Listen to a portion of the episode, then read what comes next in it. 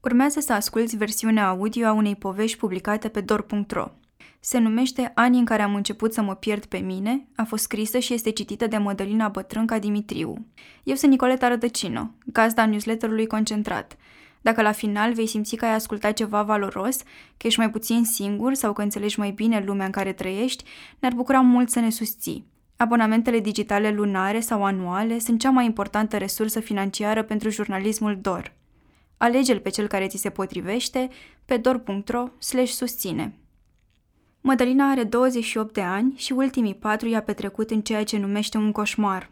A început cu o depresie care a îndepărtat-o de sine, a oscilat între stări și tratamente și dorința de a încheia cu totul. Povestea ei conține gândurile și detaliile tentativelor ei de suicid și te sfătuim să o eviți dacă va reactiva traume. Le-am inclus pentru a arăta ce înseamnă să fii prizonier al unor porniri pe care nu le înțelegi și pe care adesea nu le poți controla. Mădălina ne conduce prin experiența ei pentru că știe că nu e singura. Suntem și alții acolo sau suntem alături de oameni care se simt captivi în propria minte. Ca să te alături Mădălinei în această călătorie, ascultă în continuare.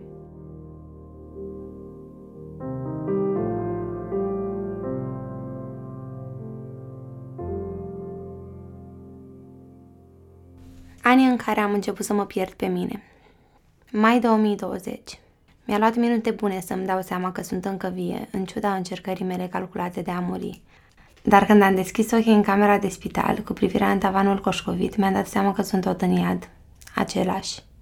Cu moartea mă împăcasem, dar cu a da greș la a muri nu mă puteam descurca la fel de ușor. Să fiu sinceră, binecuvântarea adusă de coma în care fusesem timp de două zile a fost a naibii de odihnitoare. Dar când m-am trezit, liniștea a adormit.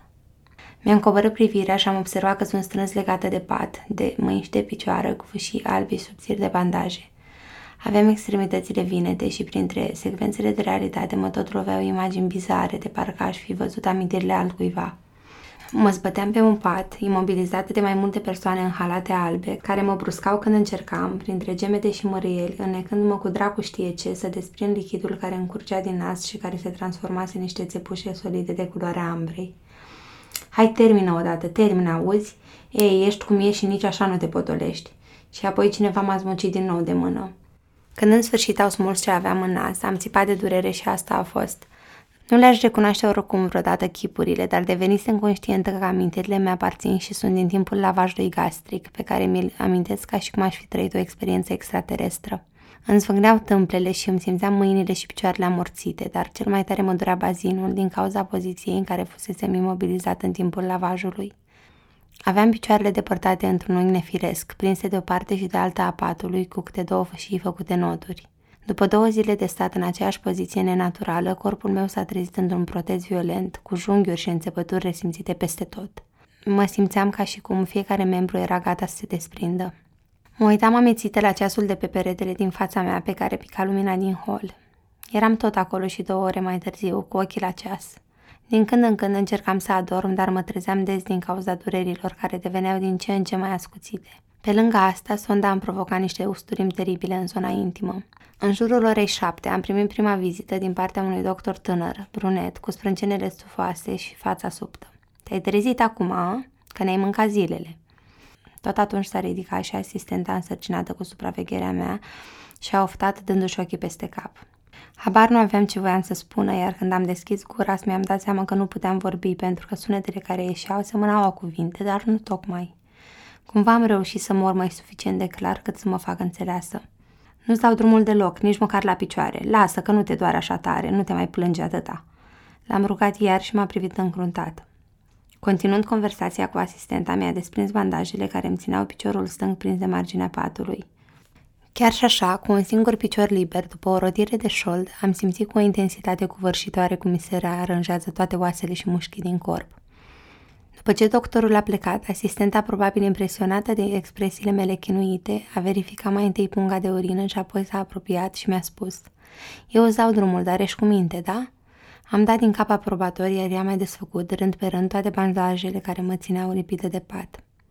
Primul lucru pe care l-am făcut odată ce am putut din nou să mă mișc a fost să merg la baie cu punga de urină într-o mână și suportul pentru perfuzie în cealaltă. Nu am apucat să mă așez pe tronul wc că asistenta era deja în pragul ușii. Ai zis că stai potolit, acum ce faci?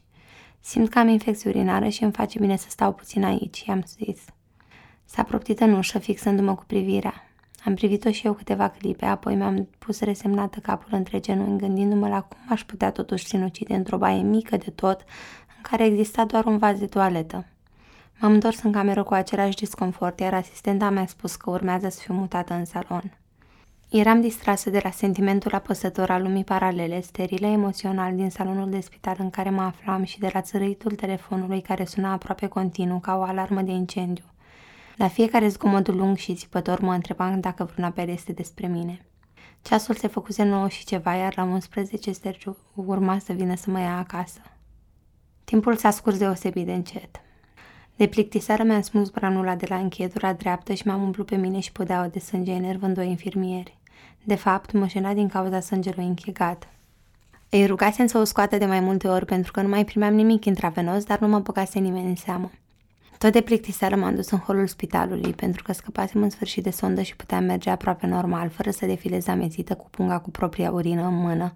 M-am uitat sprijinită de margine cum balustrada scărilor de marmură se continua în jos încă două etaje. Și atunci am enervat pe cineva care m-a smuls de acolo și mi-a zis răstit să mă întorc imediat în salon. Nu aveam nicio intenție să mă arunc în gol, eram pur și simplu curioasă, dar cum de ani de zile obișnuiesc să evaluez fiecare oportunitate de a muri calculând șansele de reușită, asta făcusem, probabil din obișnuință și atunci. Ultimele clipe în salon le-am petrecut dezlipind de pe mine niște rămășițe ale discurilor lipicioase prin care am fost conectată la aparatele de monitorizare câtă vreme am fost în comă. Atunci am auzit. Dimitriu, vezi că pleci acum, am vreo 15 minute. Urma să-l văd pe Sergiu și mi-a izbit faptul că nu simt nimic în legătură cu asta. Am continuat să-mi curăț spirea de lipici. Una dintre asistente mi-a lăsat pe pat o pungă adusă de el în care erau câteva haine și încălțăminte. M-am îmbrăcat în ce și am plecat însoțită de cineva spre ieșire, iar Sergiu mă aștepta, lipsit de expresie, la capătul unui hol întunecat. Nu am schimbat nicio vorbă. Am fost să luăm împreună fișa de externare și am luat-o pe jos spre casă. Lumina era mult mai puternică afară și mă dureau ochii. Mă uitam încruntată la cer când Sergiu mi-a spus Trebuie să ajungă și ai tăi acum, dar cred că vin doar mai ta și frate tu. Atunci m-am dat un pas în spate și am început să țip la el în plină stradă. De ce ai chemat pe ai mei? Ce drept aveai fără să te consulți cu mine? Și am continuat să țip, oricâte argumente logice mi-ar fi oferit. Cum ar fi faptul că tocmai mă trezisem din comă, iar apoi am început să plâng. Nu știu acum ce m-a făcut să reacționez așa poate rușinea, poate furia pe care o simțeam față de tot și de toate, care crescuse continuu în ultimii doi ani și care mă transformase într-un monstru. Când ne-am întâlnit, mama și fratele meu m-au îmbrățișat stânjeniți, am schimbat câteva vorbe ca și cum ne-am fi văzut cu o ocazie oarecare și am mers în casă. Mama a început imediat să facă curățenie și eu tot insistam să o ajut, iar ea îmi tot zicea că trebuie să mă odihnesc. De fapt, eram amețită și nu foarte coerentă, mi-a spus abia câteva zile mai târziu. Tot la câteva zile, când apele s-au mai limpezit, mi-am făcut curaj să-l rog pe Sergiu să-mi descrie firul evenimentelor din ziua aceea, pe care nu mi le aminteam foarte clar sau chiar deloc. Și un lucru care mi-a rămas în minte, printre multe altele, este faptul că i s-a spus că am primit avizul de externare de la psihiatrul spitalului. Realitatea este că nu m-a vizitat și nu am avut nicio discuție cu vreun psihiatru de când am deschis ochii pe spatul ăla de spital iar să evaluezi un pacient după o tentativă de suicid, care încă prezintă risc ridicat de recidivă, câtă vreme este inconștient, nu aș crede că este un protocol valid, nici să minți familia. Lucrul acesta m-a mâhnit profund gândindu-mă nu la mine, ci la alții a căror viață este lăsată în vânt, pe care nu îi așteaptă nimeni la ieșirea din spital sau, mai rău, care sunt așteptați de cine știe ce coșmar acolo unde se întorc. Primăvara 2016 Calvarul meu a început în primăvara lui 2016, când am fost diagnosticată cu depresie severă. Aveam într-adevăr un episod depresiv, dar diagnosticul era cu totul altul, pe care aveam să-l aflu abia mai târziu. Plângeam în fiecare dimineață cu fața la perete, uneori tăcut, alteori cu vorbe și mă dureau toți mușchii din corp, dar mă ridicam zilnic și mergeam la birou. Locul de muncă, o agenție SEO, era unul abuziv, iar istoria mea cu abuzurile este una complicată. Mă chinuiam zi de zi cu munca și cu depresia, care nu i-a trebuit să mâncă acest nume, pentru că eu nu aveam depresie, ci doar o perioadă proastă. Dar într-o zi de iarnă, la finalul programului, m-am trezit odată plângând în hohote și am tot plâns până am ajuns la metrou. Am coborât scările, m-am dus spre capătul liniei și, fără să gândesc, am început un dans simplu. Câțiva pași spre margine, apoi înapoi. Nu auzeam nimic, tot zumzetul aglomerației dispăruse. Mi-auzeam doar gândurile, mai precis pariul pe care îl pusesem brusc și total neașteptat cu mine însă. Mă arunc sau nu? Mă arunc sau nu? Mă arunc sau nu? Dansam cu pașii indeciși pe ritmul acestor gânduri, tot mai aproape de margine, pe marmura udă și alunecoasă. Când am auzit prima dată vuietul metroului și am simțit adierea rece, am închis strâns ochii și am îndețit viteza întrebărilor care mi se puteau citi pe buze. Mă arunc sau nu? Mă arunc sau nu? Mă arunc sau nu? Dar când metroul a intrat în stație, am ieșit brusc din transă și am paralizat în picioare pe peron. Apoi am țipat surd, cu dinții încleștați și am fugit spre scări tremurând. După acest episod, despre care nu am spus imediat nimănui, am acceptat că nu am doar o perioadă proastă și am început să merg la psiholog, unde am aflat că sufăr de depresie severă. Nu mi-amintesc precis cât timp am mers la terapie pentru că am întrerupt-o din când în când, ca orice novice care crede că după câteva ședințe este un om vindecat și se poate descurca singur cu traumele, cu depresia, cu orice îl împiedică să trăiască o viață normală. Cert este că am revenit din nou și din nou, până când, împreună cu terapeuta mea, am decis că terapia nu pare să fie de ajuns și că ar trebui totuși să văd și un psihiatru. Iarnă 2017 Aveam 24 de ani când am început medicația psihiatrică, iar tratamentul nu mergea bine. Avem reacții atipice la antidepresive. Nu prezentam aproape niciodată efecte adverse, dar în primele două-trei săptămâni eram euforică. Mă oprem pe stradă să admir frunzele copacilor, culorile lor, să ascult sunetele de afară. Într-o zi am stat zâmbind două ore în ploaie, la doi pași de casă, cu mintea complet goală și cu ochii la clădiri și copaci. Apoi, depresia lovea mai tare decât înainte. Am trecut alături de primul psihiatru prin patru luni de întâlniri și că am tot atâtea scheme de tratamente șoate. Apoi am bătut la o altă ușă unde ar fi trebuit să merg de prima dată. Când am ajuns în 2018 în cabinetul lui Vlad Stroescu, eram încă cu depresivă, cu tendințe de suicid și cu probleme cu somnul, toate acestea, deși mă aflam sub tratament. Luam atunci un antidepresiv, un anxiolitic și un antipsihotic. Prima dată am schimbat antidepresivul, apoi am renunțat treptat la anxiolitice și antipsihotice și am început să dorm bine cu ajutorul benzodiazepinelor. O vreme am dus-o așa, respirând doar din instinct, nu că mi-aș fi dorit vreo secundă. Dar nici nu mai aveam în cap gânduri, scenarii și jocuri de rol ce implicau propria moarte de dimineață până seara. Și cam așa eram în 2018, când înregistram o filă de jurnal. În momentul ăsta pur și simplu nu mai vreau și nu mai pot. Mi se pare că e prea mult și că nu pot duce toate lucrurile astea. Că le duc deja de ceva timp și nici măcar nu e atât de mult. Sunt persoane care s-au chinuit mult mai mult cu depresia, ori sunt persoane care se chinuie mult mai mult din alte motive nu știu, sunt persoane care au mult mai multe motive să moară decât am eu. Pentru că eu, în esență, nu am niciunul, adică viața mea merge ok. Pur și simplu nu mai... Nu mai e desportat.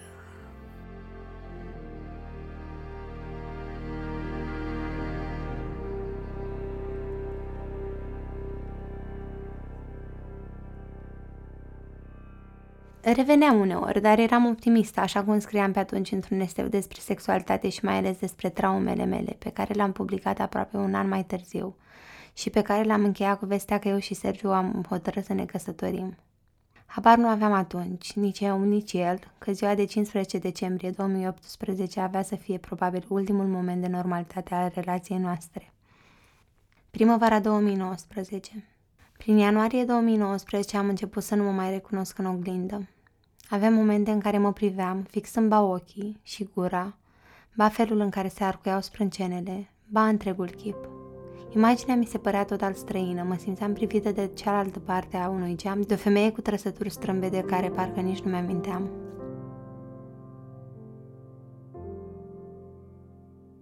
Nu am spus nimănui, dar am început să evit oglinzile din casă pentru că nu voiam să văd nicio frântură din persoana care, rațional vorbind, știam că eu. Lipsa conexiunii cu imaginea mea, cea pe care o știau cu toții și cu care altădată mă identificam cu ușurință, era înfricoșătoare. Această senzație de personalizare a rămas cu mine multă vreme. Simțeam că nu mai știu cine sunt și încercam să mă regăsesc prin tot felul de unelte. Cele mai folosite au fost, multă vreme, fotografiile însoțite de descrieri lungi despre sănătate mentală și sexualitate de pe Instagram.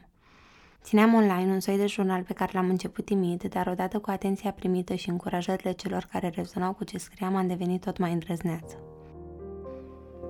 Vară 2019 am fost dintotdeauna o persoană pe deplin conștientă de sexualitatea ei și mi-am cultivat-o continuu, așa că odată cu pierderea libidoului cauzată de depresie și de tratamentul psihiatric, am pierdut și o parte importantă a identității mele. În același an am început să pozez nud mult mai des decât o făceam și să postez imagine online din nevoia disperată de validare a propriei sexualități. Apoi am început să fiu foarte prezentă pe Insta Stories, afișând o încredere fantastică în mine, ceva ce nu a fost desem vreodată.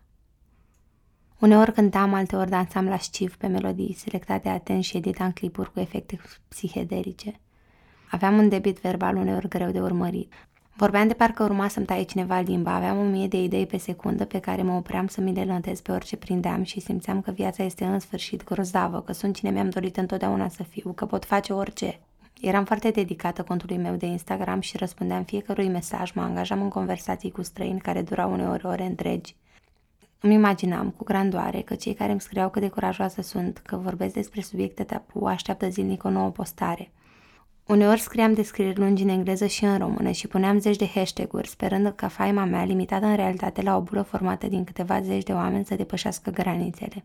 În același timp îmi pierdeam prietenii care nu înțelegeau cine naiba devenisem. Eram când depresivă, obosită și obositoare, vorbind ore în șir și în detalii exasperante despre medicamente, psiholog, psihiatru și despre tot ce se întâmplă cu mine și cum mă simt, când deveneam agresivă cu opinii puternice la care nu renunțam până nu ajungeam să enervez pe toată lumea. Mereu m-am identificat însă mai mult cu latura mea depresivă, care era de altfel mult mai prezentă și pe care mă bazam deja întreaga identitate. Dar pentru cei din jur mi s-a spus, eram copleșitoare prin tristețea și drama cu care veneam la pachet. Indiferent de starea în care mă aflam, căci episoadele mele erau ciclice, mă refugiam tot mai mult în propriile idei. Renunțasem la job când depresia devenise un adevărat handicap și odată ce am început să mă simt mai bine, cu un curaj grozav, am hotărât că îmi voi face un butic de haine vintage pe Instagram. Apoi visele mele au crescut de azi pe mâine și mi-am dorit un business în toată regula, într-un spațiu fizic. Nu cândva, ci atunci. Într-o zi am luat-o centrul la pas și am pozat locații disponibile și numere de telefon. Am stat în fața lor cu buzunarele goale, dar cu capul plin de idei, imaginându-mi cum ar arăta tapetul negru cu note vintage pe care l alesesem deja de pe un site internațional pe peretele gol din spate, de care s-ar sprijini canapeaua verde, un pic terfelită, dar luxoasă, pe care o salvasem cu gândul că va fi a mea în scurt timp. Toamnă 2019 Planul meu, de fapt, nu se mai rezuma la un butic online, nici măcar la unul fizic. Crescuse din nou cum crește coca pentru gogoși, iar prin toamnă îmi doream să fac un proiect de business și să aplic pentru fonduri europene, ca în scurt timp să-mi dezvolt în aceeași locație un, un atelier de croitorie și să colaborez cu universități de design vestimentar, să le ofer un start în carieră studenților prin crearea unor prime colecții realizate din haine prăfuite ori cu defecte pe care altfel nu le-ar mai îmbrăca nimeni, reinventate de ei și împreună cu mine într-un stil modern. În felul ăsta, ei ar fi adus ceva ce eu nu aveam, și anume talent și viziune de designer, iar eu le-aș fi oferit materiale pentru care nu ar fi trebuit să plătească. Apoi le oferam procent din vânzări și șansa de a prezenta în cadrul unor evenimente. Planul meu mai trebuia șlefuit, dar gândurile mele nu se opreau aproape niciodată. Ideea mea se baza pe inovație, sustenabilitate, reciclare și, pe deasupra, venea în sprijinul sistemului educațional, așa că nu vedeam niciun scenariu în care aș fi putut da greș. Aveam nenumărate certuri cu Sergiu, care îmi spunea să iau lucrurile pas cu pas, iar eu țipam spunându-i că e nesimțit și că nu mă susține când în sfârșit sunt bine și sunt pregătită să fac ceva pentru mine, pentru noi. Apoi noi vorbeam cu zilele, doar îi răspundeam răutăcios în timp ce notam frenetic planurile de business și ideile în agenda. M-a convins până la urmă să încep prin a vinde haine pe Instagram, cum plănuisem inițial. Îmi doream să comand marfă din Marea Britanie, unde prețul la 60 de kilograme de haine era în jur de 1000 de euro, sumă minimă pentru o comandă. Banii nu-i aveam, așa că am dus la limită primul card de credit. Banii rămași pe al doilea card, 2000 de lei, am dat tot atunci pe haine vindici de brand de la un depozit de la marginea Bucureștiului. Aș minți dacă aș spune că am făcut profit. Am vândut de 4.000 de lei în prima lună, dar continuam să cumpăr haine în prostie. Aveam într-un apartament de două camere, trei suporturi de metal care se îndoiau sub greutatea umerașelor, două șifoniere, dintre care unul pus în baie și nevoie de spațiu pentru alți câțiva saci de haine. Adunasem probabil în jur de 95 de kilograme de țoale în total, cu tot cu cele cumpărate zilnic din second hand-uri, fără hainele mele personale. La final m-am ales nu doar cu o aglomerație infernală în casă, ci și cu foarte multe datorii din cauza cumpăratului compulsiv. După aproximativ două luni de alergat pentru colete și livrări, am donat 10 de kilograme de haine și mi-am abandonat mica afacere, deși părea să crească. Febra cumpărăturilor și visele de mare antreprenoare au luat sfârșit când am intrat într-un alt episod depresiv însoțit de alte simptome ciudate. Iarnă 2019 fiecare zi în casa noastră, încă proaspăt căsătoriți, începea cu o nouă ceartă, iar eu eram din ce în ce mai impulsivă și totodată înecată de o suferință pentru care găseam de una singură tot felul de explicații. Simt că trăiesc în viața altcuiva. E foarte ciudat, simt că sunt în corpul greșit și că asta nu e viața mea. Mă simt așa străin aici, asta nu sunt eu, nici nu mai știu cine sunt. Îi spuneam cu vocea stinsă lui Sergiu, stând cu capul rezemat de perete și cu bărbia ridicată, fără să clipesc. Mă simțeam înfrântă și plângeam mut, fără să mă mișc. Sergiu îmi spunea că mergem la psihiatru și rezolvăm ceea ce mă înfuria. Încercasem peste șase scheme de tratament și reacționam pe dos la toate. Toate dădeau greș după maximum o lună, iar lucrurile mergeau de fiecare dată mai rău. Îmi pierdusem cu totul încrederea în tratament. Vreau să mor devenise mantra mea. Mă simțeam singură și lipsită de importanță și repetam lui Sergiu că sunt inutilă, un eșec, că nu mai sunt în stare de nimic și că viața mea s-a terminat. Plângeam des și aveam două obsesii care mă consumau îngrozitor, până când nu mai eram în stare să mișc nici măcar un membru. Victoria, cea mai bună prietenă din liceu, pe care o iubisem menor și cu care mă certasem recent, și Andrei, primul meu iubit, un dobitoc abuziv de care mă despărțisem de vreo 8 ani și de care mă reîndrăgostisem fulgerător. Deși în aceeași perioadă conștientizasem că mă violase în repetate rânduri, mi-era mai bine de 10 ani să accept că dacă în timpul sexului plângi, te zbați și îi spui iubitului tău să se oprească, iar el continuă, actul se numește viol. Asta nu mă împiedica să refac playlist-uri cu melodiile noastre și să-mi amintesc selectiv cu ochii umezi clipele frumoase. Îl visam des și mă trezeam transpirată cu așternuturile ude sub mine. Începeam să tremur, apoi amețeam, nu mai vedeam clar, dar îmi auzeam pașii strâmbi și gâfâitul cu ecou și rămâneam fără aer. Respiram cu mâna la gât de parcă aș fi vrut să împing aerul înăuntru și începeam să plâng sacadat, iar când aveam suficient aer în blământ țipam de disperare. Ba cădeam în direct în genunchi, ba mă tăram până mă făceam ghem pe podea și așteptam ca atacul de panică să ia sfârșit. Același lucru mi se întâmpla uneori și atunci când o visam pe Victoria, care făcuse foarte clar faptul că nu-și dorește să mai facă parte din viața mea. Că ne-am îndepărtat, că nu mai avem lucruri în comun, dar și că este peste puterile ei să mă înțeleagă. Mi se părea crud, nedrept și mă durea ușurința cu care îmi spunea asta după o prietenie de 10 ani. Mi-a luat mult timp să accept respingerea ei, precum și faptul că în punctul acela orice interacțiune cu ea era toxică pentru mine din motive care țineau mai mult de mine însă. Omiteam totuși că îmi îndepărtasem toți prietenii în ultimii trei ani și că rămăsesem prinsă în problemele mele care nu se mai terminau. Nu mai ieșeam, nu răspundeam la telefon cu lunile și pentru că viața mea nu mergea mai departe, mi era greu să înțeleg că lor a mers oricum fără mine. Când nu aveam atacuri de panică după visele extrem de vii în care apăreau Victoria și Andrei, pur și simplu ajungeam să stau în pat toată ziua într-o stare aproape catatonică. Aceste lucruri nu se întâmplau permanent, dar erau recurente. Căutam inconștient motive noi să-mi demonstrez că singură, că toată lumea m-a părăsit și că o să mă părăsească și cei care au rămas, că viața nu merită trăită.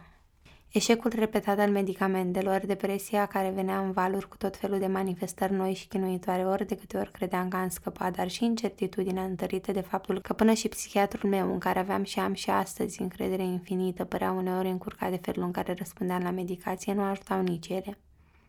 Sergio era și el depășit, deși citea non-stop, ba cărți, ba studii, ba treduri întregi pe forumuri despre antidepresive, efecte adverse, terapii, afecțiuni psihiatrice. Dar faptul că nu mai știam cine sunt și nemulțumirile mele față de mine însă mi se oglindeau și în relația cu el. Îi spuneam constant că nu mă iubește.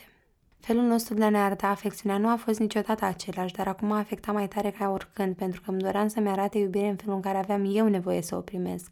Cum poți să te întorci cu spatele și să dormi când mă auzi plângând sau trec zile întregi fără să mă îmbrățișez, nici nu vorbești cu mine, mă simt ca o piesă de mobilier în casa asta.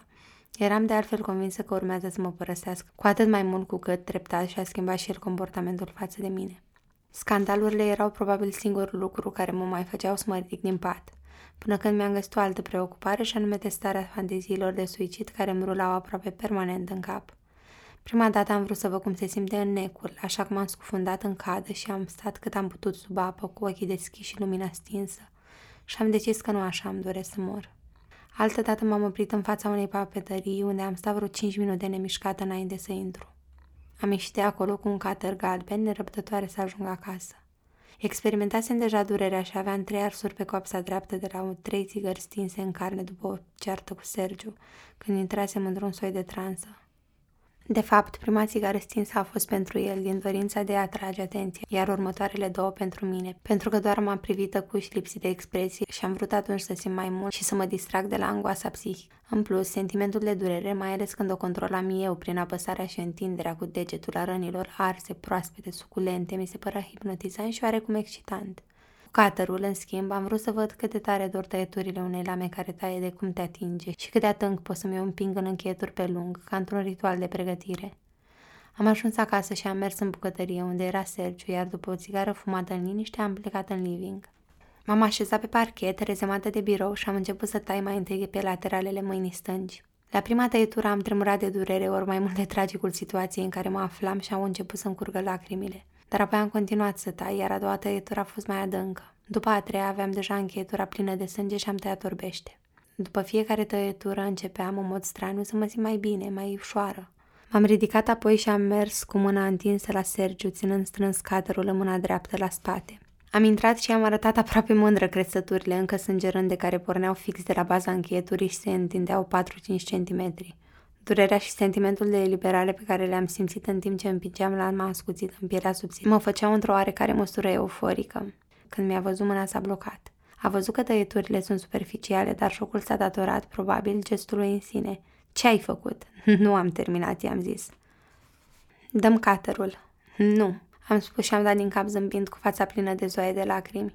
După ce a încercat să mă convingă calm să dau drumul la mei din mână, a încercat să-mi o ia brusc, chiar eu am țipat.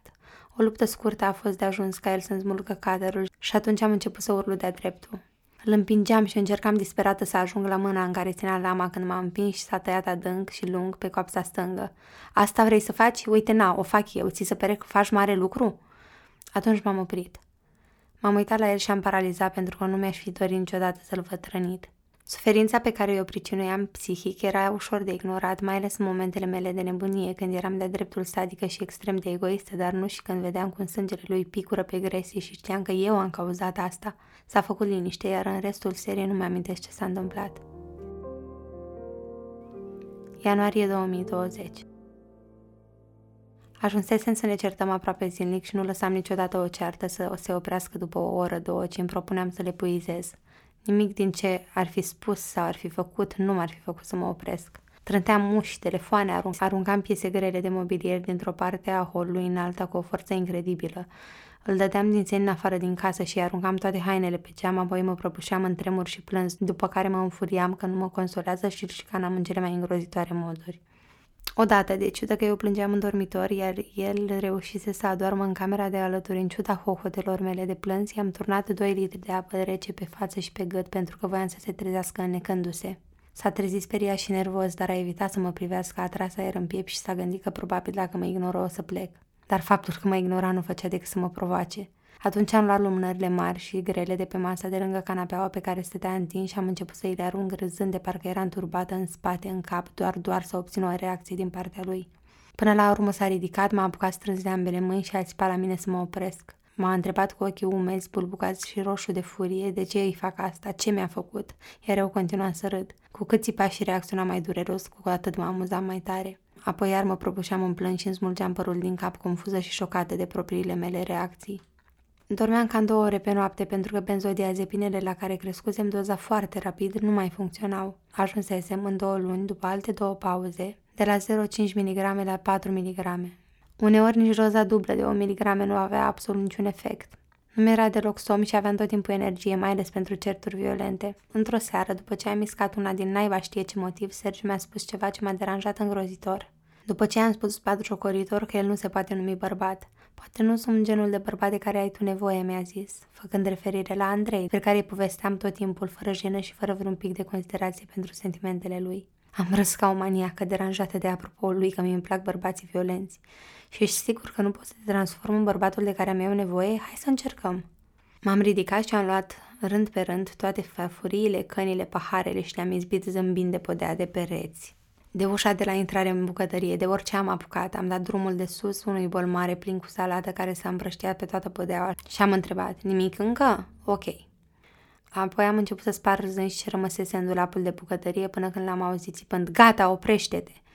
M-a apucat strâns de mână și m-a împins cu forța pe scaun când am început să râd în hohote și am zis, uite, vezi, până la urmă ești bărbatul de care am nevoie, nu-mi tragi totuși una, te rog, hai, tragem una în față. Cu un calm aparent care mă scotea din minți, a călcat de sculț direct în cioburile de pe jos și s-a apucat să adune ce rămăsese pe chiuvetă. Brusc mi-a pierit zâmbetul. L-am rugat să-și ia papucii și când am vrut să mă ridic să-i aduc și să-l ajut să strângă cioburile, a zis ferm nu. Apoi nu a mai vorbit cu mine, iar eu, eu îi priveam picioarele și am început să plâng în liniște. Februarie 2020 Zilnic trăiam cu regret, dor și cu nevoia disperată de Sergiu și de atenție din partea lui, sentimente înlocuite uneori și de dorința de a-l scoate din minți. Într-o noapte în care m-a surprins înghițind pastile de culori și dimensiuni diferite, a pus toate medicamentele adunate de prin casă într-un ghiozdan și a sfârșit prin a dormi cu el în spate. Nu înainte însă de a încerca să-l conving și să-l manipulez în fel și chip să renunțe la ghiozdan, inclusiv prin promisiuni sexuale extrem de colorate. Transformasem încercarea penibilă și total irațională de a-l convinge să mă lase să mă sinucid într-un joc cu promisiuni și atingere erotice.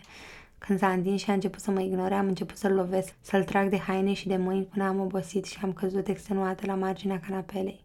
Apoi, fără să gândesc, am plecat de acasă. Ațipițem întinsă pe scările unui bloc vecin atunci când m-a găsit Sergiu, care era nevoit să mă caute periodic pe străzi, pentru că plecările mele în miezul nopții în pijamale și haine de plană erau deja un obicei. Chiar și atunci am spus că nu vin acasă până nu îmi dă pastilele înapoi. A refuzat, bineînțeles, dar cumva m-a convins să nu dorm restul nopții pe stradă în frig. Altă dată m-a luat din custodia poliției, care mi-a luat datele după ce am fost întrebată de câteva ori dacă sunt drogată pentru că eram în pijamale cu haine groasă întinsă pe o bancă de ciment într-o stație de autobuz pe Floreasca și ușor amețită de la medicamente. Ne aflam deja în plină stare de urgență, iar eu eram singurul om de pe stradă, fără mască, adeverință sau scop, la unu noaptea. M-au lăsat să plec fără amendă, dar doar după ce l-am sunat pe Sergiu, care mă căuta și mă sunase de zeci de ori, să-i spun să vină să mă ia. Ne-a urmărit apoi cu mașina până acasă. Aveam în continuu fantezii despre propria moarte, pentru că rezonasem cu durerea cauzată de tăieturile de-a lungul încheieturii care mânjite cu sânge proaspăt mi se păreau sexy, poetice. Într-o zi am creat un întreg scenariu extrem de vanitos cinematografic, credeam eu, pentru ultima mea zi. Mi-am ales senină două ținute întregi, după care am scotocit prin tot ce dețineam, una pentru scurtul meu privec și una pentru gradioasa mea plecare din această lume.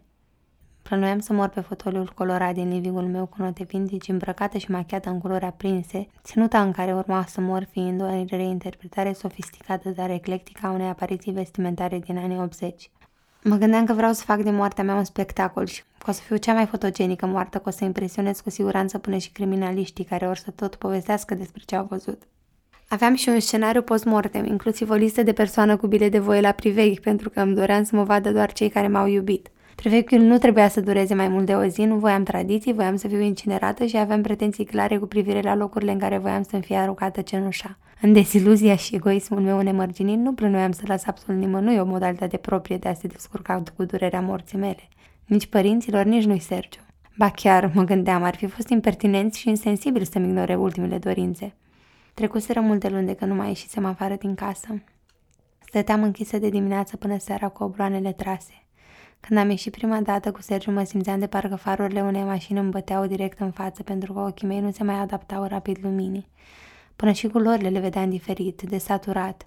Treceam pe lângă oameni aproape în fugă, cu privirea în pământ, pentru că să simt atâția străini în jurul meu era de dreptul terifiant. Ajunsesem să urăsc fațile deschise, cu atât mai mult cu cât erau pline de oameni. Sergiu îmi spusese atunci că vrea să mă însoțească în cabinetul psihiatrului pentru că el nu crede că sufer de depresie și că ar avea niște lucruri de spus. Mă îndoiam și eu în acel punct că e vorba despre depresie și atât. Psihiatrul meu la fel, dar nimeni nu avea un răspuns. Am ajuns în cabinet și Sergiu a început să vorbească. Prezintă stări de hipomanie, devine violentă, vorbește precipitat, are schimbări bruște de dispoziție, este imprevizibilă, ia decizii impulsive, are reacții desproporționate. Uneori pare ruptă de realitate, a încercat de mai multe ori să se sinucidă. Toate afirmațiile susținute de exemple că ce existau cu nemiluita. Sunt foarte manipulatoare și mereu furioasă și îngrozitor de rea și simt că nu pot să mă opresc în momentele alea de furie oarbă. M-am alăturat discuției cu privirea în pământ. Nici nu mai știu cine sunt. Și nimic nu merge, toate medicamentele eșuează, totul merge pe dos, e tot mai rău și în loc să fie mai bine, iar eu rămân fără timp. Până atunci, psihiatrul meu aflase de la mine doar ce efecte adverse apăreau uneori sau dacă medicamentele mai funcționau sau nu. Știa despre tăieturi pentru că mi observase bandajele și îmi recomandase internare la oprecia, dar i-am spus că nu cred că sunt încă pregătită pentru asta. În rest, nu-i spunea mai nimic. Detaliile cruciale le țineam pentru mine, așa că nu i-am dat nicio secundă o șansă reală să-mi pună un diagnostic corect. Poate pentru că totul devenise firesc, noul meu normal. Ajunsesem să fiu convinsă că depresia este normalitatea vieții de adult și că pentru celelalte întâmplări din viața mea existau motive perfect rezonabile, cum ar fi faptul că sunt o persoană de rahat și merit să-mi fie rău și că unora le este oricum dat să moară tineri.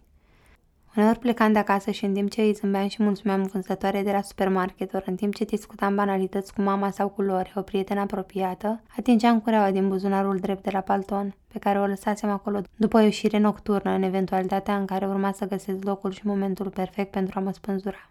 Se putea întâmpla oricând, oriunde, eram pregătită. Am auzit deseori că par foarte bine atunci când mă văitam răzând și când făceam des glume despre moarte fără să tresar, iar pentru cei apropiați a devenit tot mai greu să înțeleagă prin ce trec.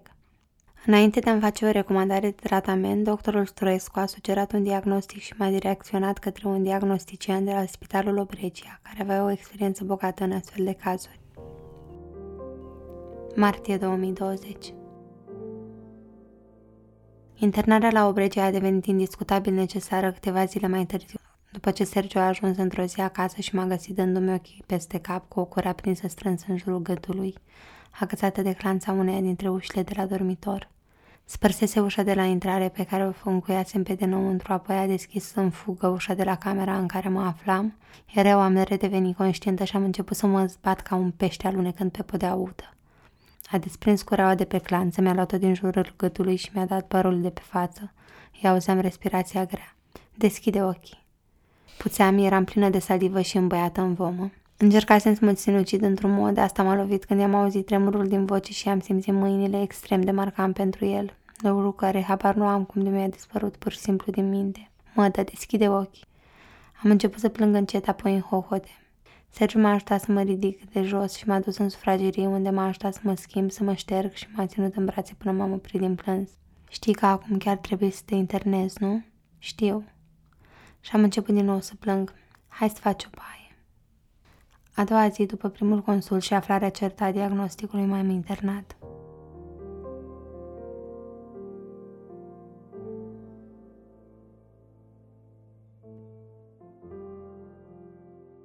Sufăr de tulburare bipolară de tip 2, lucru pe care l-am aflat în sfârșit după procesul riguros de diagnostic de la Spitalul Obregia și pe deasupra de tulburare de personalitate borderline, căci o nenorocire nu vine niciodată singură. De fapt, acestea două vin împreună de multe ori tulburare de personalitate borderline care afectează imaginea de sine, relaționarea cu ceilalți și capacitatea de reglare a propriilor emoții și comportamente. Se tratează adesea prin terapie și medicație și are o componentă genetică, dar printre factorii externi care sporesc vulnerabilitatea se numără traumele timpurii din copilărie și adolescență iar bipolaritatea are o componentă genetică care se activează de adesea în jurul vârstei de 20 de ani, ori în cazul norocoșilor niciodată. Așa că nu aflasem doar că sunt bolnavă psihic, ci că voi continua să fiu bolnavă toată viața. Procesul de diagnostic este o amintire relativ încețoșată, căci tocmai trecusem printr-un eveniment despre care abia acum pot spune că a fost traumatizant. După toate acestea, mi amintesc cum eu și Sergio am intrat împreună în cabinetul mic și plin de dosare al doctorului M. Alături de noi stăteam îngrămădiți vreo 5-6 rezidenți. După prezentări și un rezumat scurt al motivului prezenței mele acolo, doctorul a scos o foaie albă de hârtie pe care a desenat o axă. Apoi a început să-mi pună întrebări zeci, poate mai bine de o sută, notând lucruri pe foaia care devenea din albă albastră. După fiecare întrebare, mereu îl priveam pe Sergiu înainte să răspund, căci memoria mea era foarte încurcată și simțeam că nu mă pot baza pe mine pentru a povesti cu acuratețe ce am făcut, nici măcar ce am simțit. Doctorul a făcut legături între trecutul medical și familial, începând copilăria, evenimente marcante din viața mea și interacțiunile acestora cu diverse medicamente pe care le luasem de-a lungul timpului și a desenat practic o harta a psihicului meu. Nu simțeam timpul în vreun fel în acele momente. Petrecusem ani de zile într-un carusel emoțional îngrozitor, fiind când în frenezie și extaz, când convinsă că îmi doresc să nu mai cobor vie. La fel de bine a descris ce simțeam și simt uneori doctorul Stroescu, pe care la fel ca pe doctorul M îl vizite și astăzi. Descartes spunea că sufletul omului e precum un călăreț, în timp ce trupul e calul care îl poartă. Cred că avea dreptate dacă ne gândim la cal ca fiind partea noastră emoțională, nu trupul. Partea emoțională e mai veche, filogenetic, e în bună măsură greu de controlat, dar poți face pace cu ea, o poți folosi, în timp o poți domestici. Însă în tulburarea bipolară nu călărești un cal, ci un tigru.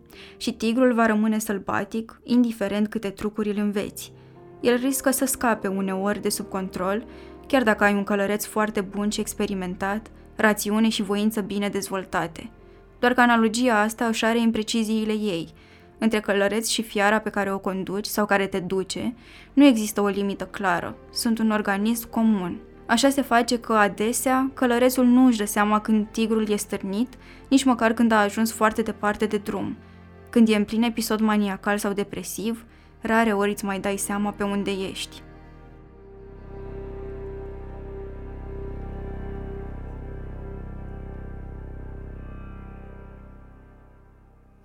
Din fericire, eu am fost lângă Sergiu, care a adus în discuție toate simptomele pe care eu nu le vedeam în cabinetul lui Vlad Stroescu. Despre tulburarea de personalitate borderline discutasem înainte și cu medicul, însă simptomele mele erau mult prea inconsistente din cauza medicației pe care o luam deja. Nici când diagnosticul meu nu a mai fost doar rostit într-o conversație și scris pe o foaie de hârtie parafată, nimic din ce se întâmpla nu părea real. Nu am avut un sentiment de ușurare că am primit un răspuns și că voi primi în sfârșit tratamentul corespunzător. Convingerea mea că nu voi fi bine vreodată era de neclintit, încă este. În plus, diagnosticul mi se părea o sentință și încă îl simt la fel și acum, aproape un an mai târziu. La Obregia, mare parte din timp o petreceam singură într-un salon de două persoane sau fumând în baie cu noi mei prieteni bipolari și ei, unii aflați pe culmile maniei și destul de incoerenți. Sergiu m-a vizitat absolut zilnic și de câte ori venea plângeam un hohote că își mă lovea faptul că viața mea s-a dus dracului. Eram jurnalist de televiziune. În ultima vreme lucrasem pentru un designer român renumit, făcusem față la fel și fel de situații cu care altădată nu credeam că aș fi în stare să mă descurc și eram în sfârșit mândră de mine. Eram încrezătoare că reușisem să crezi mai mare decât traumele mele, când deodată m-am trezit aici, unde vedeam lumea de afară, la program și prin gratiile de la geam. Viața noastră de cuplu se dusese și a naibii, căci nimic nu mai era la fel și ar fi fost imposibil să mai fie după toate abuzurile și după toată suferința pe care o aduce după sine o astfel de situație ambilor parteneri. Când mă vizita, mergeam cu spatele spre ușă doar să mai văd câteva secunde în plus, iar el nu pleca până nu mă întorceam cu spatele și nu intram înăuntru. M-au vizitat la un moment dat și mama, tata și fratele meu, dar au stat foarte puțin, deși străbătuseră totuși drumul de la Buzău la București cu mașina personală. Vedeam când de inconfortabil se simt, mai ales că de obicei aveau tendința de a ignora ce se întâmplă cu mine, deși le povesteam cu lux de amănunte. Iar acest lucru a devenit probabil mai dificil când m-am văzut internată la psihiatrie. De multe ori am simțit că îi plictisesc cu detalii despre boala mea ori despre cum mă simt, pentru că întotdeauna găsea o modalitate să schimbe subiectul sau să-mi închidă telefonul. Iar lipsa lor de empatie, lipsa dorinței de a înțelege cum și de ce s-a schimbat viața mea m-a rănit. Sergio era singurul sprijin, cu atât mai mult cu cât eu eram incapabilă să am grijă singură de mine uneori, iar alte ori aveam pur și simplu nevoie de supraveghere. Și deși nu negam problemele alor mei ce țineau strict de mentalitate pentru care nu-i consideram vinovați, mă simțeam în permanență neînțeleasă și judecată. Au trăit vremuri în care oamenii cu handicap sau cu probleme psihiatrice erau aruncați în ospicii și ținuți acolo, ascunși, ca și cum simpla lor existență ar fi fost o pată pe onoarea familiei. Mai târziu au fost ascunși în case ori după garduri și erau rare ori lăsați în ochii lumii, așa cum se întâmplă în multe cazuri și astăzi. Când fata lor, de care ocazional păreau chiar mândri, i-a dezamăgit prin faptul că s-a îmbolnăvit și nu a mai fost capabilă să muncească, n-au acceptat că ar fi putut fi bolnavă psihic nici în ochii lumii, nici în ai lor. Apoi, deși lucrurile au degenerat, părinții și fratele meu nu au părut niciodată să înțeleagă gravitatea situației în care mă aflam. Adună-te și tu că trebuie să te apuci de muncă până la urmă, auzeam deseori de la mama. De că mă îmbolnăvisem voi și dacă mă scuturam puțin puteam să mă întorc la viața mea și totul să meargă așa cum trebuie. Îi spuneam mereu că nu am cerut să fiu bolnavă. Nu pot să fac mai multe decât fac de cele mai multe ori și simt că e nedrept că mi se cere insistent acest lucru, ca și cum problema mea ar fi una închepuită, ca și cum vindecarea mea e doar o problemă de voință, nu un dezechilibru chimic în creier. Unui bolnav cardiac aflat în incapacitatea de a depune efort, noi îi spunem, haide, dacă ai puțin ambiție, reușești să alegi 20 de kilometri sau lasă pastilele, apucă-te de sport și țineți mintea ocupată. Tatăl meu nu a fost niciodată extraordinar de implicat în fragmentul acesta din viața mea, orare ori m-a sunat sau mi-a pus vreo întrebare, iar fratele meu, de la care aveam poate cele mai mari așteptări, nu a încercat niciodată să-mi înțeleagă cu adevărat boala. Dacă ar fi făcut-o, poate m-ar fi judecat mai puțin. Nici Sergiu nu înțelegea de fapt, dar o, o vreme a încercat. Am fost internată timp de 5 zile care au părut o eternitate, deși recomandarea medicului era să rămân pentru o perioadă mai lungă. Dar șederea mea acolo mă consuma groaznic. Mă trezeam dimineața sau nu dormeam deloc în funcție de starea colegii de cameră, stăteam mult înăuntru și ieșeam doar să fumez, plângeam aproape tot timpul, primeam o vizită pe zi de la Sergiu, apoi intram în grabă la șapte seara înapoi pentru că se închidea ușii. Luam pastilele de două ori pe zi, dimineața și seara, în salonul în care mirosea picioare împuțite din capătul holului în fața asistentelor, după care căscam gura pentru verificare. Apoi mă întorceam în cameră și mă bucuram dacă eram singură, fără colega mea bipolară și ea aflată în plin episomaniacal, care repeta frenetic șiruri de cifre sau numele rudelor ei din Botoșani. Așa mi-am petrecut de altfel ziua de naștere când am împlinit 27 de ani. Tratamentul l-am început imediat ce mi-au venit toate analizele, inclusiv un CT care a ieșit normal spre dezamăgirea mea. Speram cât se poate de sincer să găsească ceva acolo, inoperabil sau nu. Ar fi fost ceva fizic, măsurabil, palpabil, cu care medicii ar fi știut ce să facă. Când vine vorba de boli psihice, găsirea tratamentului potrivit este de multe ori chinuitoare și se face prin încercare și eroare, pentru că este imposibil să măsurăm nivelul de serotonină, dopamină sau alte substanțe din creier, așa cum măsurăm, de exemplu, colesterolul din sânge și nu putem, în consecință, să stabilim exact unde există un dezechilibru. Tratamentul pe care l-am primit la Obregia consta într-un anticonvulsiv folosit frecvent în tratarea tulburărilor bipolare și litiu, despre care știam cu siguranță că nu se găsește în farmaciile din România, însă din care spitalul avea o rezervă modestă. Când am întrebat de ce nu pot găsi totuși litiu în farmacii, mi s-a răspuns că este ieftin și nu atrage interesul companiilor farmaceutice, deși este unul dintre medicamentele de bază în tratarea tulburării bipolare. În schimb, e înlocuit cu antiepileptice și antipsihotice. Astăzi, schema mea de tratament nu mai include două, ci șase medicamente diferite. Când m-am externat, spitalul mi-a asigurat tratamentul pentru 10 zile pentru că reușisem să apelez la o prietenă a mamei mele dispusă să-mi trimită medicamentele din Italia, unde o cutie de 50 de capsule de litiu costă aproximativ 5 euro. Mai 2020 Chiar și cu noul tratament la două luni de la primirea diagnosticului, depresia persista, iar manifestările hipomaniacale erau mai rare, însă în continuare prezente.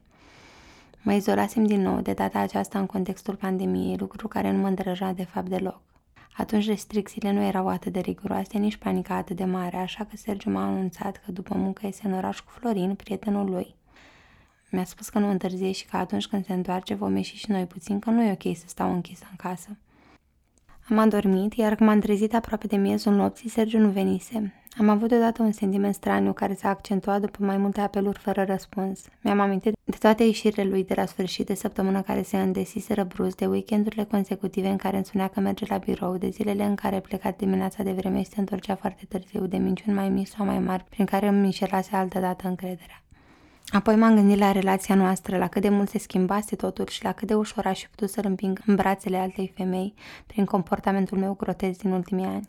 Pentru că eu cred că oamenii înșeală adesea atunci când nevoile lor sunt uitate și caută refugii, iar eu făcusem mult mai mult decât să-i uit în nevoile emoționale.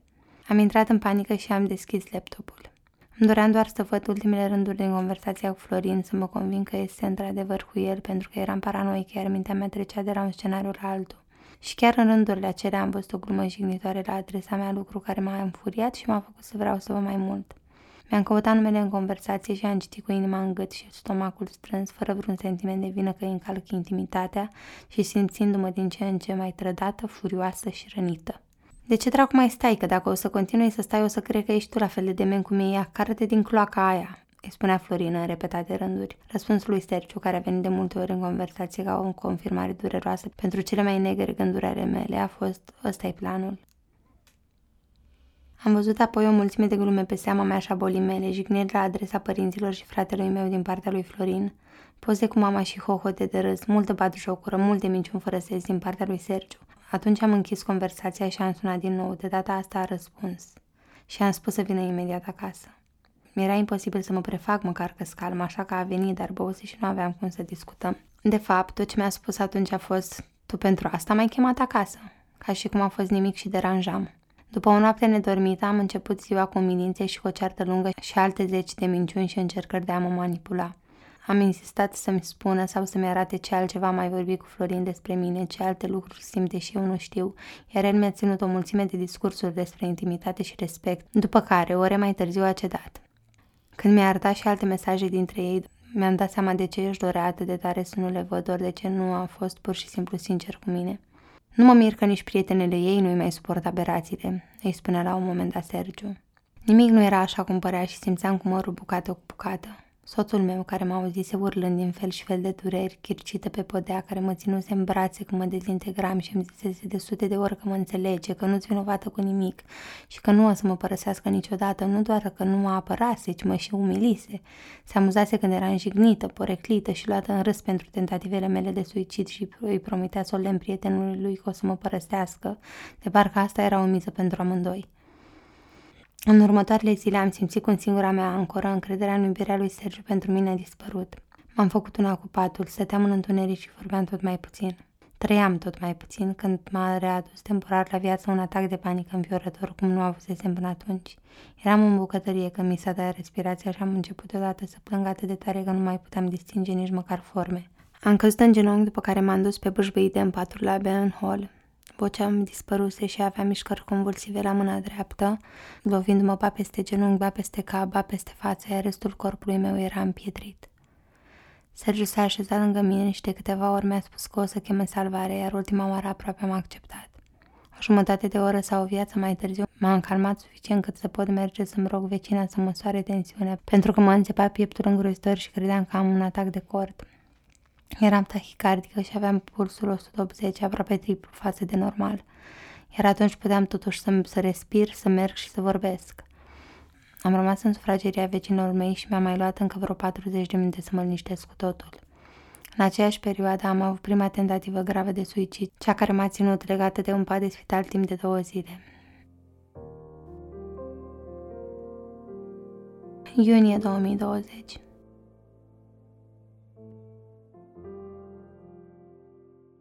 După incidentul cu Florin, lucrurile între mine și Sergiu s-au degradat și mai puternic, la fel și starea mea emoțională. În ultimii doi ani, emoțiile mele începeau precum o scânteie, iar în câteva secunde se transformau într-un foc care ar fi putut arde din temelii întreg Bucureștiul. Simțeam totul cu o intensitate incredibilă, orice emoție. Mai mult, orice manifestare psihică devenea somatică, astfel tot corpul meu începea să-mi dea semnale ciudate și nu mai funcționa normal. Iar toate lucrurile pe care le aflasem despre ce simte de fapt Sergiu, despre ce crede despre mine, în ciuda înțelegerii și empatiei aparente pe care le afisha, m-au aruncat într-o depresie foarte adâncă. Încercam să înțeleg partea pentru că îl făcusem să treacă prin ea de multe ori, dar mi-era greu. Distrusese tot ce mă ținea în picioare atunci când mi se părea că nu mai am niciun rost pe lume și anume încrederea mea în noi, în iubirea lui pentru mine și în faptul că nu o să mă părăsească niciodată cum îmi promisese și cum ajunsesem cu greu să-l cred. Nu mai mâncam, nu făceam baie zile întregi, doar stăteam de multe ori întinsă cu ochii în tavan. Sergiu nu afișa vreun sentiment de vinovăție, ci îmi spunea rece, scurt și fără să mă privească în ochi, că nimic din ce a spus lui Florin nu a fost real, că de fapt prin răspunsurile lui încerca să pună capăt conversațiilor. În discuțiile noastre însă, sentimentele mele nu erau vreodată validate și evita întotdeauna să discute despre dezamăgirea și durerea pe care mi le pricinuise. Era de multe ori mai preocupat să-și apere prietenul și prietenia cu el, de parcă asta conta mai mult, când noi, în viziunea mea, eram o familie. Trecutul, prezentul și viitorul meu mi se părea un dezastru din orice perspectivă, din care nu mai aveam vreo șansă să-mi revin. Într-o zi de iunie stăteam amândoi în pat fără să ne privim. Îl chemasem pentru că voiam să-i vorbesc despre moartea mea iminentă și despre aranjamentele de după. Încercam, to- deși abia vorbeam, să-l conving să mă lase să mor, să-l fac să accepte această realitate. O să se întâmple, știm amândoi, îi spuneam. Iar el îmi zicea să mă opresc. Vezi și tu că nu mai poți și cât de greu mi este. Dacă aș muri, aș fi liniștită, n-ar mai fi deloc, de fapt, aș fi nimic. Nu m-ar mai durea nimic, iar acum mă doare și să respir. Sergiu doar asculta tăcut. Le spui tu alor mei că vreau să fiu incinerată, te rog? Să insiști cu asta, că nu vreau să fiu mâncată de viermi. O parte din cenușă vreau să fie dusă la mama iar cu restul îți notezi ce să faci. Am continuat să vorbesc minute în șir despre moartea mea în timp ce el ba mă ignora, ba îmi spunea să încetez. Nu mă pot salva, trebuie să înțelegi, nu toată lumea poate fi salvată. Câteva zile mai târziu, toate petrecute în dormitor, în întuneric, m-am trezit din somnul de după amiază și am mers sprijinite de pereți în bucătărie. Mi-am aprins o țigară și am lăsat-o să ardă când m-am dus să caut două cutii de pastile pe care le ascunsesem cu gândul că o să am nevoie de ele cândva, când Sergiu le arunca pe cele adunate în ghiozanul pe care îl ținuse oricum ascuns de mine. M-am întors și am început să trag din țigară și să număr pastilele, ca mai apoi să calculez dozajul. Nu mi-am să mă fi gândit prea mult, pur și simplu știam că venise momentul pe care îl vizualizasem oricum de de ori în mintea mea, deși dimineața nici prin cap nu-mi trecuse că acesta urma să fie. Mi-am zis senină că mai fumez o țigară, înregistrez un mesaj pentru părinții mei și apoi gata, pot să mor liniștită. Când am început să vorbesc, am izbucnit în lacrimi. Le-am zis alor mei, printre altele, că dacă aș putea șterge fiecare cuvânt urât și fiecare greșeală mea care i-a rănit, că știu că gestul meu o să-i distrugă și îmi pare atât de rău. Dar le-am zis totodată că nu mai pot să trăiesc și le-am explicat cât de tare mă doare totul. Începutul mesajului către ai mei suna cam așa.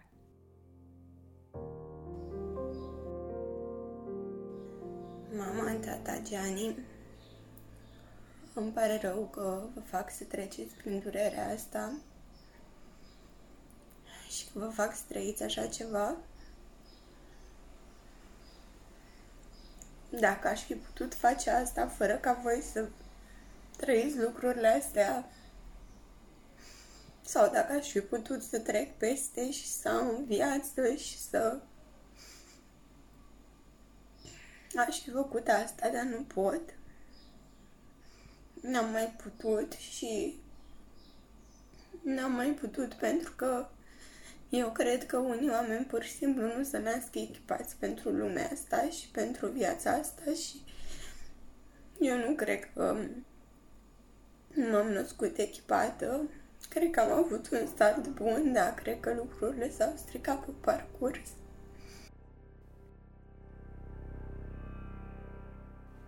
Apoi le-am lăsat mesaje individuale cu sfaturi pentru viitorul lor fără mine. L-am rugat pe tata să nu se autodistrugă și să renunțe la alcool în amintirea mea pentru mama și fratele meu, pentru că îmi doresc să sprijine unul pe celălalt. Pe fratele meu l-am rugat să nu mă urască și să crească într-un bărbat bun, așa cum mi-a arătat că este, iar pe mama, care am avut să-i spun multe, am rugat-o, printre altele, să nu-și neglijeze tratamentul cardiac și să trăiască mult tot pentru mine. Le-am spus că eu sunt împăcată. Apoi am vorbit despre aranjamentele mortoare, despre câteva rugăminți pe care mi-aș dori să le respecte și le-am spus adio zâmbind. Pentru Sergiu nu aveam niciun mesaj, simțeam un gol imens și nu simțeam că am ceva să-i spun, așa că am încetat să nu mă mai gândesc și am înghițit pastilele întinse pe masă. Am fumat din nou cu gândul că e ultima dată când fumez, după care m-am întins în pas și am așteptat. Îmi pierdeam conștiința și mi-o recăpătam secvențial, iar atunci m-am gândit să-i scriu un mesaj să-i spun că am înregistrat un video pentru ai mei pe care vreau să-l caute în telefonul meu să se asigură că nu o să piardă. A început să mă sune repetat, dar nu am răspuns. M-am gândit că și de ar veni acasă o să mor până ajunge ori, o să intru într-o comă irreversibilă, pentru că drumul de la birou până acasă la o oră de vârf o să ia mai mult timp decât simțeam eu că mai am de trăit. Dar m-am trezit apoi când a intrat pe ușă și a țipat, ce ai făcut? Ce ai luat, mă? Dă, spune ce ai luat. Nu cred că i-am răspuns imediat, iar apoi am adormit adânc și m-am trezit din comă două zile mai târziu. Iulie 2020 La scurt timp după tentativa mea de suicid aproape reușită, mă pregăteam psihic pentru o nouă internare la Obregia pentru terapia electroconvulsivă, varianta mult mai cizerată a terapiei cu electroșocuri. Este o procedură sigură și eficientă astăzi, în ciuda reputației pe care a căpătat-o, dar nu este lipsită de riscuri sau efecte adverse, printre care afectarea memoriei de scurtă durată, amnezie pe termen nu se știe cât de lung și deficit de atenție. Toate sunt de obicei temporare. Se realizează sub anestezie totală și constă mai multe sesiuni săptămânale pe o durată determinată de gravitatea cazului. Era cumva tot ce-mi rămăsese să încerc, pentru că pastilele tot nu funcționau. Litiul îmi nivela emoțiile și m-a ajutat să rămân calmă și să am reacții normale, în acord cu realitatea, chiar și atunci când mă, ceva mă supăra. Însă depresia era în continuare greu de dus în spate. La una din întâlnirile cu doctorul Stroescu i-am pomenit că citisem într-o publicație medicală care setează recomandările de tratament pentru tulburările bipolare despre rezultatele bune pe care Prozacul, un antidepresiv popular încă de prin anii 90, le are în combinație cu litiul în cazul persoanelor care suferă de tulburări bipolare. Ne doream cu toții să evităm ultima variantă și cea mai extremă, și anume terapia electroconvulsivă, așa că am hotărât să încercăm și asta. După ce am introdus și prozacul în rutina mea de tratament, au început să-mi vină înapoi ca niște bolovane aruncați cu putere. Amintiri de nebunia mea, în special de momentele în care îl aduceam pe Sergiu pe culmile disperării. Multă vreme mi-a fost absolut imposibil să-mi gestionez într-un mod sănătos emoțiile negative, să-mi înfrânez comportamentele violente. Ba chiar să mi se ceară să mă controlez în acele momente ar fi fost deopotrivă hilar, crud și practic imposibil pentru mine. La fel m-aș fi simțit dacă cineva m-ar fi rugat să privesc cum îmi taie fără anestezie o mână sănătoasă și mi-ar fi zis să zâmbesc pentru posteritate. Aș fi râs cu ochii în fundul capului de macaprul și demența acestei rugăminți, la fel cum făceam uneori când vedeam că oamenii așteaptă de la mine ceva ce nu mai cunoșteam. De la un bipolar, în anumite momente, autocontrolul nu este pur și simplu o așteptare rezonabilă. Cu atât mai puțin la început, când încă nu a apucat să-și cunoască boala. Eu și Sergiu ne certam des în continuare, așa că la un moment dat, după o discuție sinceră, i-am spus că aș vrea să plec o perioadă acasă la părinții mei să-i dau ceva timp pentru el. Ai 28 de ani și nu vreau să simt că ți-am distrus viața. Nu, nu mi se pare corect față de tine și nici eu nu pot să duc asta în spate pentru că ne-am distruge reciproc. A fost, poate, primul moment lucid și lipsit de egoism pe care l-am avut în doi ani. Am plecat cu inima îndoită și cu gândul de a sta la Buzău împreună cu Milo, câinele nostru, o săptămână, dar cu fiecare zi care treceam o simțeam mai bine și m-am gândit că și pentru mine este benefică distanța dintre noi și lipsa stresului psihologic cauzat de certurile dintre noi. O săptămână s-a transformat astfel în două săptămâni și jumătate, cea mai lungă perioadă pe care am petrecut-o de, departe unul de celălalt. Cam atât mi-a luat de fapt să accept că Prozacul funcționează. Mi-a luat și mai mult să scap de anxietatea că nu va mai funcționa după o vreme ca toate celelalte antidepresive. M-am întors în București la Sergiu, caldă și cu dor, dar am fost întâmpinată de o perioadă de respingere, răceală și răutăți din partea lui. Era irascibil, avea stări depresive, iar din punct de vedere psihologic avea tot sensul din lume. Nu doar pentru că îi dădusem toate motivele să mă disprețuiască, ci și pentru că pentru prima dată în doi ani în care totul fusese despre mine și suferința mea, putea în sfârșit să răbufnească. În prezent, eu și Sergiu suntem doi străini care locuiesc în aceeași casă, dar care se iubesc fără să mai știe cum să o arate. Mult din ce era mai frumos a pierdut în toți acești ani în care nu doar eu am fost bolnavă, ci am și îmbolnăvit fără să-mi doresc sau să-mi dau seama tot ce iubeam. Ce a rezistat este cu siguranță încăpățânarea noastră de a nu renunța unul la celălalt. În ultimii ani am adunat multe resentimente și frustrări atât eu cât și el și învățăm stângași să comunicăm, să ne respectăm reciproc nevoile, să ne atingem, dar și să ne raportăm la această nouă realitate. Și este imposibil de greu și descurajant că își facem un pas înainte și trei înapoi pentru că realitatea mea, a noastră, este imprevizibilă și foarte instabilă. Când m-am întors de la Buzău, în ciuda problemelor din relația noastră, eu eram bine. Atunci când ne contraziceam sau Eram deranjată de ceva anume, mergeam în altă cameră, uluită fiind și eu de cât de minunat se simțea autocontrolul. Eram calmă, dispusă mereu să ascult și în același timp consumată de vină, motiv pentru care îmi ceream iertare des, ori de câte ori mă mai lovea din senin o amintire recentă, dar atât de neclară, când părea veche de ani de zile. Mă luptam în permanență cu dificultățile de concentrare și mă frustra memoria mea extrem de ineficientă, precum și anxietatea socială. Cea din urmă s-a ameliorat în timp odată ce am început să ies singură cu Milo în parc. Așa am început să interacționez iar cu oamenii și să mă bucur de prezența lor. Milo a fost de altfel un real ajutor terapeutic pentru mine cu bucuriile pe care le aduce cu sine un pui de câine într-o casă, dar și cu provocările legate de îngrijirea lui, care m-au făcut să mă simt din nou utilă. Septembrie 2020 Apoi, două luni mai târziu, când totul părea că intră pe un făgaș normal, m-am trezit spunându lui Sergiu. Ceva nu e ok, nu pot să pun degetul pe ce anume, dar ceva nu se simte în regulă. Nu mi-a luat mult să-mi dau seama că am un episod hipomaniacal cu tot cu medicația care mă nu se întreagă două luni. Ceva nu mai funcționa cum trebuie sau nu mai funcționa deloc și simțeam din nou că mă scur printre crăpăturile pereților pe care abia îi ridicasem. La scurt timp a venit și depresia, pentru că uneori am hipomanie disforică, ceea ce înseamnă că episoadele de hipomanie și depresie vin simultan. Mai ilustrativ și ușor macabru, nu sunt doar sinucigașă, ci am și energia și creativitatea necesare pentru a acționa în timpul acestor episoade mixte. De această dată însă am avut nefericitul avantaj de a nu mai fi luată pe sus de simptomele care au început să apară unul câte unul. Am început din nou să mă izolez și să nu mă gândesc contemplativ la moarte. Violența și furia pe care încă simt nevoia să le exteriorizez atunci când apar nu le-am mai direcționat către exterior, iar reprimarea lor s-a transformat în trăiri bizare și dureroase. Nu l-am mai rănit însă pe Sergiu și nici pe altcineva. Cele mai puțin traumatice sunt ticurile ori mișcările convulsive și imposibilitatea de a vorbi coerent atunci când apar. Mi se întâmplă uneori să devin pur și simplu catatonică, să mă întind pe podea și să rămân paralizată acolo. Ce mă liniștește uneori atunci când mă înfurii este să mă întind pe podeaua rece, uneori udă din baie. Stau acolo, în besnă, și mă holbesc la tavanul întunecat pe care abia se vede aplicabilă cu alb rotundă care seamănă cu o planetă. Am avut numeroase episoade în care mi-am smuls părul din cap, m-am zgria până la sânge, m-am ciupit sau tras de degete până am simțit că se dislocă și mi-am izbit capul până am lăsat urme circulare în pereți. Cu unele ocazii mi-am proptit picioarele și mi-am împins capul cu putere în perete, aplicând presiune până când am amețit și mi-au clănțănit dinții, pentru că doar așa am simțit că se mai disipă tensiunea insuportabilă care îmi circula prin corp. După fiecare astfel de întâmplare îmi spun că e cea mai îngrositoare pe care am trăit-o vreodată, deși știu în sinea mea că nu poate fi adevărat. Dar cum fiecare experiență este o traumă imensă, le blochez inconștient pe toate și nu mai am acces la ele să pot face comparații. Noiembrie 2020 Unul dintre cele mai înspăimântătoare episoade s-au petrecut în seara de 18 noiembrie. Eu și Sergio am avut o discuție despre relația noastră care m-a rănit foarte tare, poate mai tare decât era cazul, dar somatizez orice nenorocită de emoție negativă, așa că m-am prăbușit în holul îngust și întunecat de lângă bucătărie.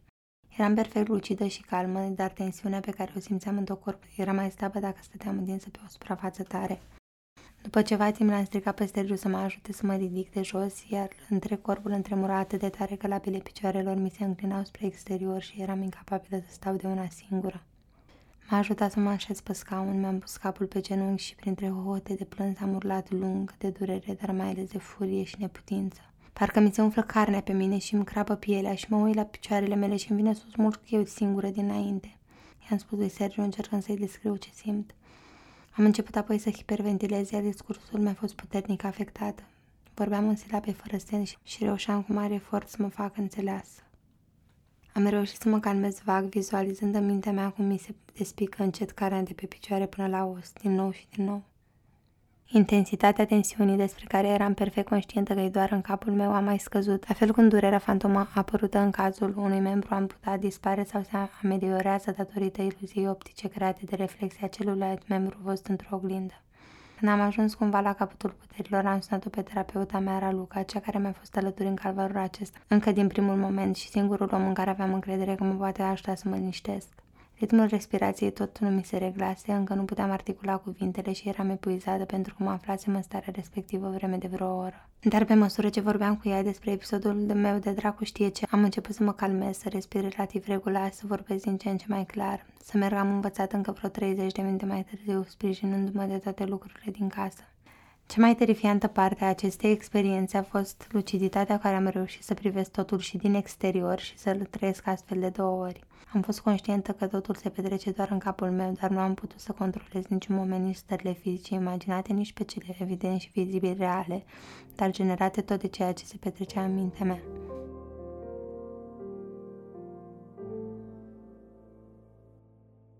Ianuarie 2021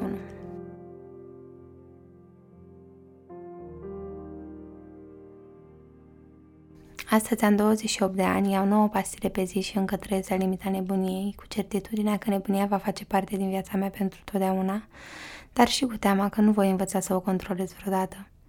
Nu am găsit încă tratamentul sau dozajul potrivite pentru mine și schimb în continuare scheme de tratament. Nu mă mai simt un om întreg, iar tulburarea bipolară mi-a luat orice formă de stabilitate și mi-a schimbat percepția asupra conceptului de fericire, care mi se pare acum naiv din orice unghi l-aș privi, pentru că eu știu că nu sunt și că nu voi fi vreodată un om fericit. Tulburarea borderline m-a afectat puternic și ea, în special prin greutatea de a-mi regla emoțiile. Sunt, în schimb, cel puțin până în acest moment, o supraviețuitoare dar chiar și atribuindu-mi acest titlu pompos, recunosc că toate aceste experiențe m-au făcut extraordinar de temătoare cu privire la orice, fie că fie vorbim despre declanșarea depresiei sau a hipomaniei, fie despre viitorul meu, pentru că nu mai îmi fac planul, pentru că totul s-a schimbat. Am hotărât, de exemplu, că nu voi avea copii. Mi-am dorit dintotdeauna să fiu mamă, dar știu că tulburările de care sufăr mă fac instabilă și imprevizibilă, așa că nu știu la ce grozăvie mi-aș supune copilul și ce traume aș provoca. Acum încerc să mă convin că nu-i pentru mine să fiu părinte, un exercițiu foarte dificil pe care îl fac foarte des. Adevărul este că nu m-am obișnuit cu faptul că sunt bipolară și nu cred că o să mă obișnuiesc vreodată, dar am învățat să râd pe seama nebuniei mele, uneori chiar cu poftă. Nu mai știu însă cine sunt în afara Împolii, pentru că mi-a luat șansa de a mă descoperi la 24 de ani, când abia începusem să-mi găsesc locul în lume. Nici acum nu mă mai recunosc uneori în oglindă, dar nu mai fug din fața ei și nici din calea noii mele realități. Scriu în schimb despre ea și o disec până devine doar un subiect, o documentare făcută cu extrăin, dar cu multă empatie pentru personajele mele, atât de familiare totuși. Pentru că o boală psihică nu-i dă viața pe cap doar celui diagnosticat și sufăr pe alocuri, recunosc, însă totodată cu fiecare cuvânt scris, cu fiecare gând că mărturia mea va deveni publică și asumată, mă iert puțin câte puțin. Nu vreau să trăiesc la nesfârșit sub teroarea și rușinea bolii mele, motiv pentru care aleg să le vorbesc cu oamenilor despre ea și să o prezint chiar așa urâtă cum este. În mod ciudat însă, am ajuns să-mi iubesc durerea pentru că mi-a redat euforia scrisului și o bucată de împlinire după atâta timp. Iar cum scrisul are multiple feluri de a dăinui, mă bucur că toate aceste experiențe, deși îngrozitoare, vor rămâne consemnate undeva. Poate, cine știe, o să am șansa să le recitesc într-o zi când în capul meu va fi liniște și să le privesc diferit. În plus, să pun tot ce am trăit aici, în fața voastră, mă face să sper că poate voi fi utilă altora care trăiesc și într-o iadală. Poate se vor simți mai puțin singuri și poate se vor gândi cu mai multă plândețe la ei înșiși și, mai ales, poate vor scăpa de rușine și vor găsi putere să vorbească despre suferințele lor și să învingă, încet, frica de a fi judecați pentru o boală la fel de reală precum oricare alta, pentru care nu se fac vinovați.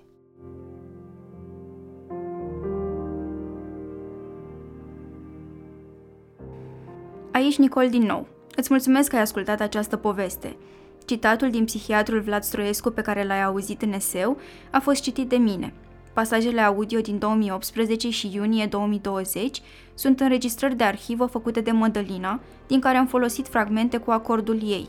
Pe dor.ro, la finalul eseului scris, găsești un interviu cu psihiatrul Stroiescu, mai multe explicații despre medicamente și o listă cu resurse importante, inclusiv un grup de sprijin pentru borderline și bipolaritate creat de Mădălina.